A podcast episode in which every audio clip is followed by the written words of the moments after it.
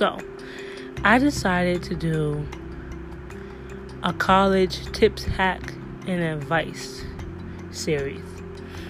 I think I will be updating a new episode every Friday for that, but stay tuned for that. It will just be little things you can do to make college easier.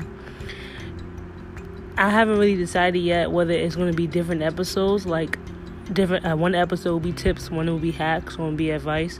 I haven't really decided. I might just do every episode.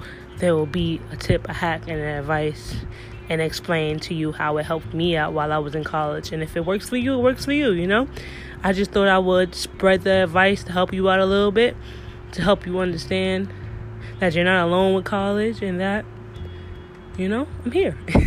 All right, later.